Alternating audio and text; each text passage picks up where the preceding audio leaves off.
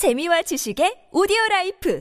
팟빵 안녕하세요. 군사 돋보기입니다. 러시아군이 먼저 10만 명에 달하는 대규모 주력 병력을 동원해 이번 전쟁에 명운을 건 공세를 가하고 있는 바무트 솔레다르 지역은 러시아군에게 있어 매우 중요한 지역으로 평가받고 있는 듯합니다. 그도 그럴 것이 이전까지 몇 달 동안이나 러시아군은 바무트를 향해 매일같이 적게는 하루 300명에서 400명, 많게는 700명에서 800명의 전사자까지도 발생시키며 공세를 이어오다가 결국 이번 전쟁에서 가장 중요한 겨울 대결전에서도 이 지역을 주 공세 방향으로 정해 진격하고 있기 때문인데요. 이번 대공세를 실질적으로 지휘하고 있는 것이 바 바그너 그룹의 수장 프리고진이라는 것을 감안하면 왜 이들이 그렇게도 바무트를 손에 넣으려 하는지 이유 또한 알 수 있는 것 같습니다. 러시아군이 실제로는 전략적 이익이 크게 없는데도 불구하고 왜 바흐무트를 점령하기 위해 이렇게나 집착하고 있는지 점차 밝혀지고 있는데요. 그러나 이번 러시아군의 겨울 대공세가 완전한 실패로 끝난다고 해도 우크라이나군이 이후 러시아군을 모조리 몰아내지 못한다면 전쟁은 끝나지 않을 것으로 보입니다. 벌써 2년째로 접어들고 있는 우크라이나 전쟁은 대체 어떻게 해야 끝이 날 수 있을까요? 최근 BBC 뉴스의 보도에서는 군사 전문가들에게 앞으로 진행될 우크라이나 전쟁이 어떻게 흘러갈 것인지에 관한 다섯 가지 시나리오에 대해 물었습니다. 그들은 우크라이나 전쟁의 진행을 어떻게 예상하고 있으며 이 전쟁이 끝난 후 러시아와 우크라이나 양국은 어떤 상황에 처하게 될까요? 전문가는 아니지만 해당 분야의 정보를 조사 정리했습니다. 본의 아니게 틀린 부분이 있을 수 있다는 점 양해해 주시면 감사하겠습니다. 현재 솔레다르 전투를 주도하는 프리고진의 바그너 그룹 용병들은 솔레다르의 소금 자원과 석고, 광산 자원에 욕심을 가지고 있는 것으로 분석되고 있습니다. 이 지역을 점령할 경우 러시아군의 대규모 병력이 80m에서 100m 이하의 지하에 주둔할 이동할 수 있고 이를 기점으로 보병과 전차들도 이동할 수 있다고 최근 바그너 그룹의 수장 프리고진은 주장했는데요. 하지만 군사 전문가들은 러시아군이 솔레다르를 통해 얻을 수 있는 전략적 이점은 제한적이라 평가하고 있으며 미국의 한 관리는 영국 가디언지와 인터뷰에서 프리고진이 솔레다르 및 바무트 등지에 자원에 군침을 흘리고 있다고 예상했습니다. 미 싱크 탱크인 전쟁연구소 ISW 또한 프리고진이 바무트 근처에 우크라이나 천연 자원을 개발하려고 하며 자신의 병력과 러시아 지방 관리를 연결하기 위해 전쟁을 이용하고 있을 수 있다고 지적했는데요. 이를 보면 만약 푸틴 러시아 대통령이 권좌에서 끌려 내려온다 해도 그 자리를 프리고진이 대체하게 된다면 그리고 여전히 전쟁을 수행할 능력이 러시아에 존재한다면 이 전쟁을 지속하거나 오히려 더욱 격화시킬 수 있다고 보는 것이 맞을 듯한데요. 영국의 엑시터대 전략연구소의 마이클 클라크 부소장은 지난해 12월 28일 BBC 뉴스와 인터뷰에서 우크라이나 전쟁에 대해 다음과 같이 예상했습니다. 러시아군의 내년 봄 공세가 핵심입니다. 러시아군은 1월 15일 추가 동원령을 통해 무려 50만 명 이상의 병력을 끌어모아 또다시 공세를 준비할 것으로 알려지고 있기에 이번 러시아군의 겨울 대공세가 실패로 끝난다 해도 이후 추가 공세를 멈추지 않을 듯합니다.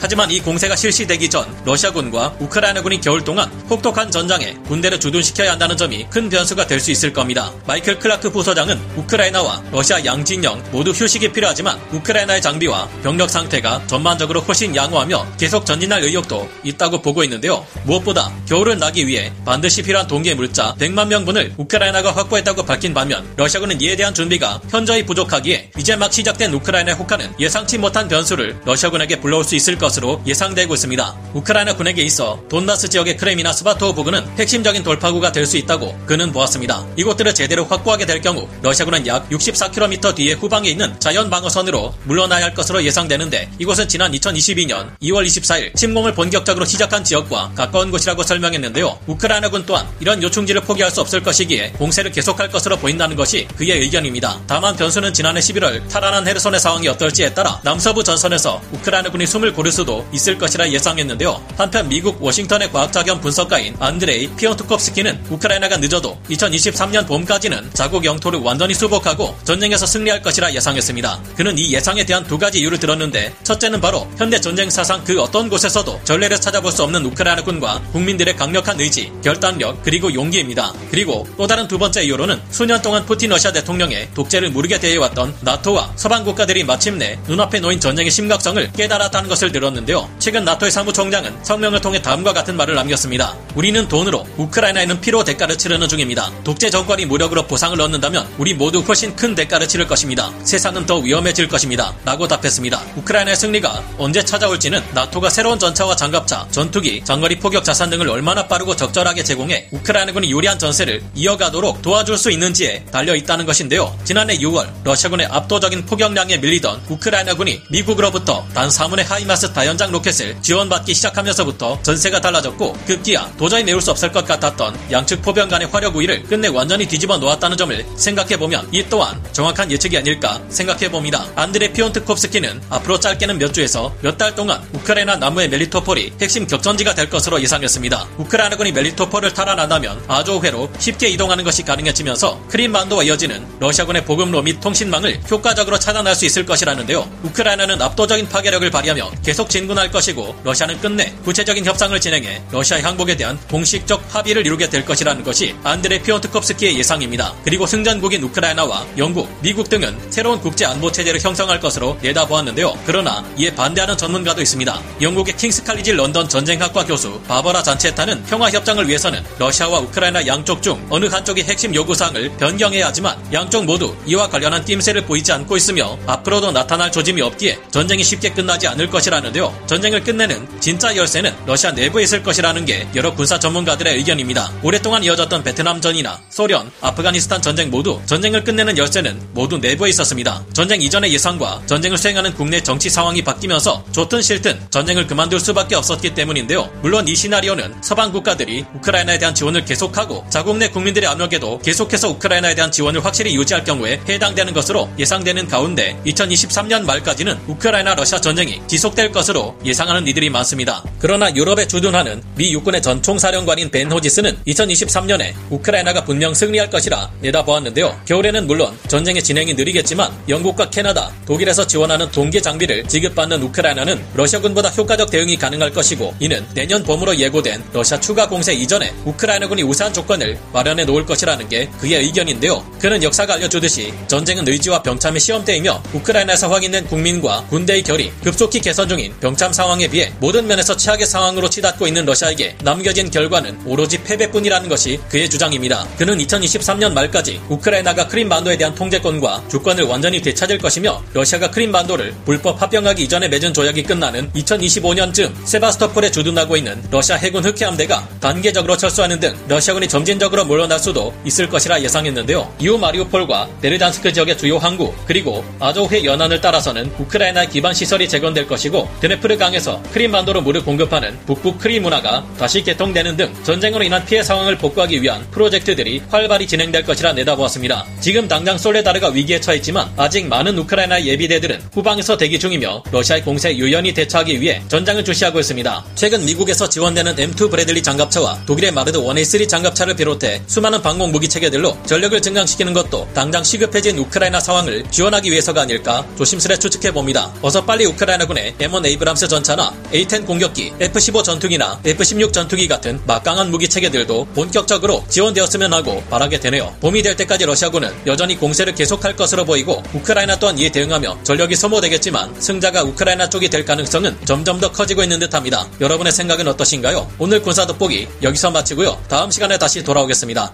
감사합니다. 영상을 재밌게 보셨다면 구독, 좋아요, 알림 설정 부탁드리겠습니다.